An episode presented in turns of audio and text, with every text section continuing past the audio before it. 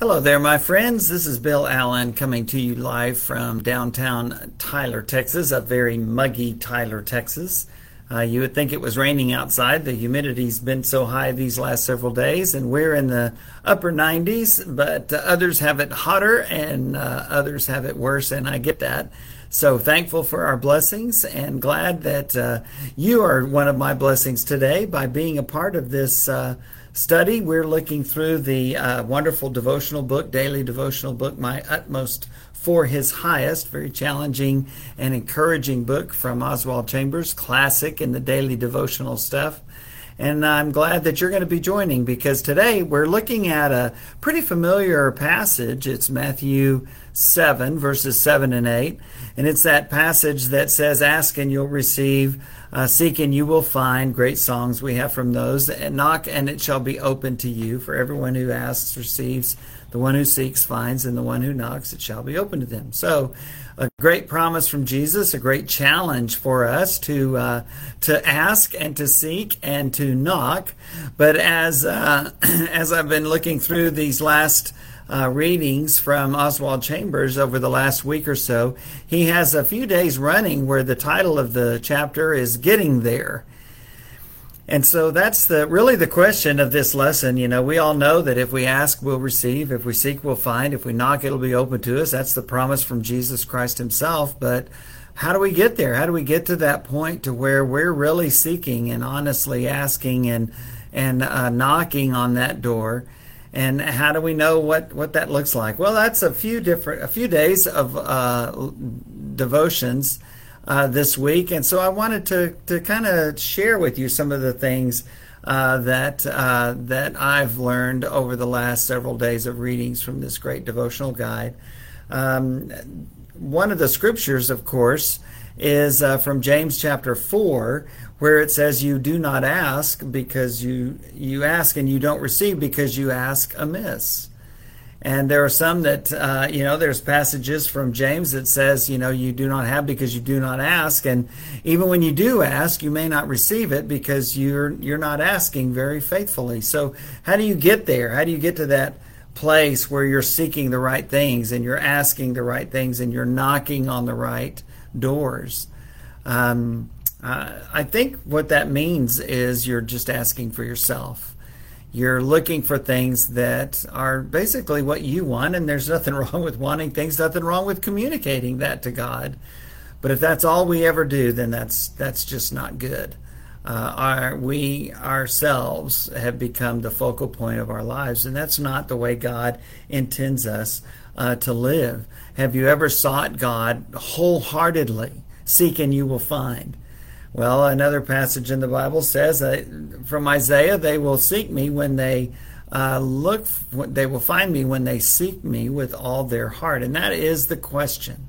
That is uh, the question. And it's more than just our experience. Uh, Chambers writes Are you thirsty or are you complacent and indifferent? So satisfied with your own experience that you want nothing more of God? And then he says something that I think is, is very wise. Experience is a doorway, not a final goal. Isn't that great? Beware of building your faith on experience, or your life will not ring true and will only sound the note of a critical spirit. I think that's such a, a, great thing. Experience is a doorway, it is not the final goal. And we don't build our faith or build our life on our experience because our experience is limited. It's not only limited in time and space, but it's but it's also limited in uh, value and truth. Sometimes we experience things that we might think are true and are part of the ultimate purpose in life, but they're they're really not. And so we want to knock on the right doors, and God has promised that it'll be open to us. We want to seek the right things, and Jesus has promised that we'll find them, and we want to ask for the right blessings. And those are the things that we will uh, receive. So, how do you get there? Um, Chambers writes The questions that truly matter in life are remarkably few, and they are all answered by these words Come to me. Jesus said that in Matthew 11 Come to me, all you who are weary and heavy laden, burdened, and I will give you what? Rest. If there's anything in our lives today that we really need, it's rest. It's rest, to rest our minds, to rest our worries, to rest our physical bodies, uh, to rest our emotions, our burdens. Jesus has said, If you will come to me, I will give you rest. Bring your burdens to me, he says. And that doesn't mean that we just pour everything to Jesus in prayer and then go out like we don't have a responsibility or a care in the world. Again, James writes, faith without works is dead. So don't just believe that Jesus is going to take care of all your issues. Um, you can do your part as well. But ultimately, our trust is in the Lord. One of our shepherds and I were talking just a few moments ago. Uh, my friend Galen Siegler, wonderful, wonderful, godly man. And we were talking about the state of the world today and, and what a concern we have for our children and our grandchildren. Uh, and a concern for uh, all, all of our lives today, right now. And that's when, you know, we, the bottom line is our trust is in the Lord. It's not in any political leader, not in even in any nation as wonderful as this country is, and I hope it will be for a long time to come, uh, that's not where my hope lies. My hope lies in Jesus Christ and in the wonderful sacrifice that He made for me. And so the Lord says, Come to me. A, a part of getting there, of being able to ask and seek and knock, is uh, to, to come to Jesus. Have you done that? Have you gone to Jesus? Have you been baptized into Christ? And let his blood wash away your sins, just like Saul of Tarsus was told to do uh, by Ananias after seeing the Lord on the road to Damascus. Um, and so, you know, as we think about getting there, uh, there's no circumstance of life in which we cannot abide in Jesus. Jesus said, Come to me. In John, he said, If you abide in me like a, a branch abides, abides in the vine, you'll bear much fruit. That's a part of getting there. A true disciple is one who has given themselves over to Christ. And now we wear that name of Jesus as uh, not as a proud thing, but we wear it as something that um, grants us great blessing in the midst of our humility, knowing that we don't deserve any of the things uh, that we have been given. Uh, perhaps the opposite of humility is pride, and pride is the sin of making self our God. Jesus told the story of the Pharisee and the tax collector. And uh, the Pharisee was very proud and arrogant about his religiousness, religiosity. And uh, the tax collector couldn't even bear to look at heaven, but just prayed, God, forgive me, a sinner. And Jesus shocked everyone who heard. He said, that, that great religious leader that you admire so much, that's not the one in this story that went home justified, but rather it was that outcast um, tax collector that everyone hated. Uh, we come to Jesus because uh, that's where uh, all the blessings flow. Praise God from whom all blessings flow. Um, that's that great doxology uh, one of the greatest hindrances in coming to Jesus is the excuse of our own individual temperament. We make our temperament and our natural desires barriers to coming to Jesus as if he wasn't strong enough to overpower those. I've heard many times people losing their temper and they say, well, you know, after they cool off, you know, that's just the way I am. Well, no, that's not the way you are. That's the way you allow yourself to be. But I can't, I, I, I can't help myself. Okay, then get help. Get help. Whatever your burden is. If it's a bad temper, then get get help learning how to control uh, your temper. Um, if it's pornography, then then go to a counselor, go to someone, a trusted friend or church leader, and and get an accountability partner and a plan uh, when those urges hit you. Um, if it's drinking or drugs, or um, if it's a, a desire to turn away from studying God's word, then do some things that will get you back into living the way God wants you to live. How do you get there? Well, you get there by taking the right steps. If you're if you're you can't ever get there if you don't take the steps. One step at a time, that great old hymn says. And I love the way that uh, Stephen Covey, one of his seven habits, I'm going to be using that book for a sermon series this fall. But one of the things that Stephen Covey says is that begin with the end in mind begin with the end in mind. So as you start today, imagine where you want to end and then ask yourself, what do I need to do right now? What do I need to do today to get there? That's how you that's how you work on getting there. Um, there is uh, uh, that great passage of scripture in Romans chapter 12, verse 1, uh, that says uh, that we are to present our bodies, uh, give ourselves as a living sacrifice. And there's much to be said uh, for that. we seek God, we ask for His blessings, we knock on that door, and He opens it. He opens it. And so th- now what? Then what? Well, then we give ourselves totally to Him.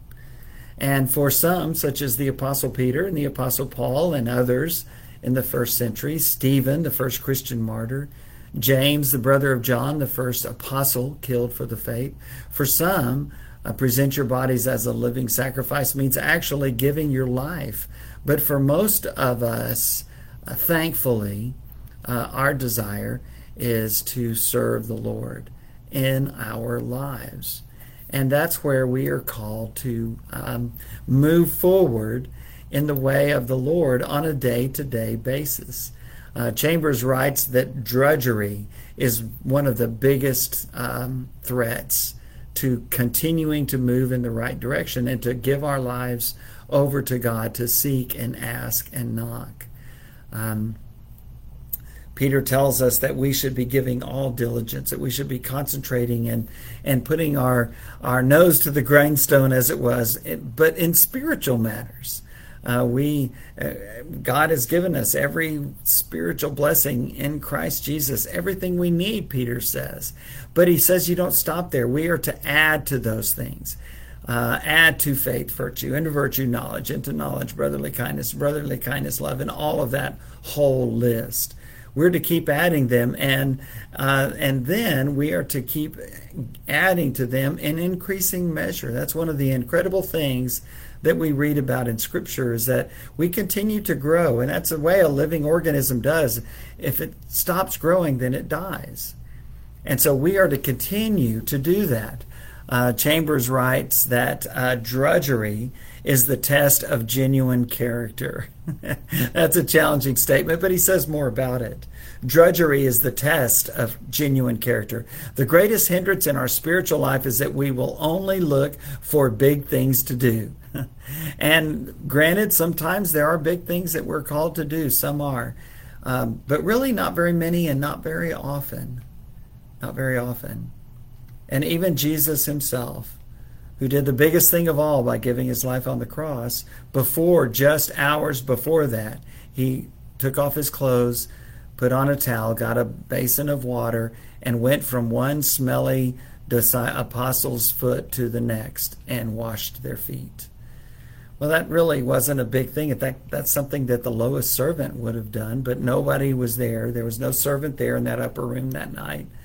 And certainly none of the apostles were going to do it. I'm much bigger than that. I'm much better than that. And so the Son of God himself did it. Well, we, we can do that. The key is the, the first part of John 13 when it says Jesus, knowing who he was, where he had come from, and where he was going, he was willing to do that. You see, when you're secure in yourself about who you are and whose you are, where you've been and where you're going, then you can do those things that others might say are drudgery, that are, oh no, that's too boring for me to do. Well, that's being a servant. Jesus himself came not to be served, but to serve, to give his life as a ransom for many. And now that we are his disciples, we are to follow him, right? Isn't that what he said? Follow me? And so we follow him down that life of being a servant, to present our lives as living sacrifices, to ask, How can I help? uh, to seek ways to serve, to knock on people's doors, asking them, What can I do uh, to help? Uh, there's no uh, constant, uh, continual thrill that we go through, but rather it's common everyday tasks that God calls us to do. And it's in those ways that we glorify Jesus perhaps more than any other. Don't always expect God to give you his thrilling moments, those mountain peak experiences, such as Jesus had on the mountain of transfiguration. Uh, that was one of the few moments where that that incredible moment took place and where he was transfigured before them and and Moses and Elijah were there and it was a very impressive thing but for the most part Jesus life on this earth was just one step at a time one foot in front of the other on those dusty roads uh, asking people how can I help? Uh, that's that's our call I believe. Our call is to do our duty not for duty's sake um, to not to get a check mark on our checklist, but because I believe God is behind those circumstances. And it's His will that's being accomplished, not mine. And I want that. I want to be a part of that. Uh, I want to be able to take the steps I need to take to get there, to get to that place where I'm asking and seeking and knocking in all the right ways. And I'm coming to Jesus, as He said, Come to me. Um, Jesus does not ask us to die for him um, in the way that Peter did. Uh, and Peter said he was ready, and I don't think he was when he said that while Jesus was uh, in that upper room with them, but later he would be, and, and he did. He did. But Chambers makes this great point, and I agree with it, and we're nearly done with today's lesson. It is much easier to die than to lay down your life day in and day out with the sense of the high calling of God. I tell you, that's a. We've been watching Band of Brothers. Uh, we recorded that when it was on a while back around the anniversary of D-Day, and um, boy, that is a hard, hard series. It's not for the faint of heart, but there were so many times when those men would get into a place where they knew uh, that they may not survive, but they did that uh, for the sake of others and that's a that's a, a, incredible thing to do. Jesus says, "No, there's no greater love than to give your life for your friends." In John 15, but I tell you, as hard as that is, it could be even harder because you have to do it long term, to live day in and day out in that same sacrificial spirit. Uh, we're not made for the bright shining moments of life, but we have to walk in the light of them in our everyday ways in those days that are filled with drudgery, with tasks, with service. Um, Jesus in that Mount of Transfiguration that day, it was it was a, a tremendous experience. But then he came down, and what did he do? Went back to work, back to the drudgery, back to the dusty roads, back to the people that were crying out to him to help, to heal, to bless all of those things. And that's our lives too. And we do that with great joy and a, and a desire to serve because that one who is the eternal, almighty Son of God did that for us. Uh, Jesus laid down his life for 33 years in ministry every single day, not just on the cross, but every single day. And now he has called on us to do the same. Uh, John writes in 1 John 3 By this we know love because Jesus laid down his life for us, and we also ought to lay down our lives for each other.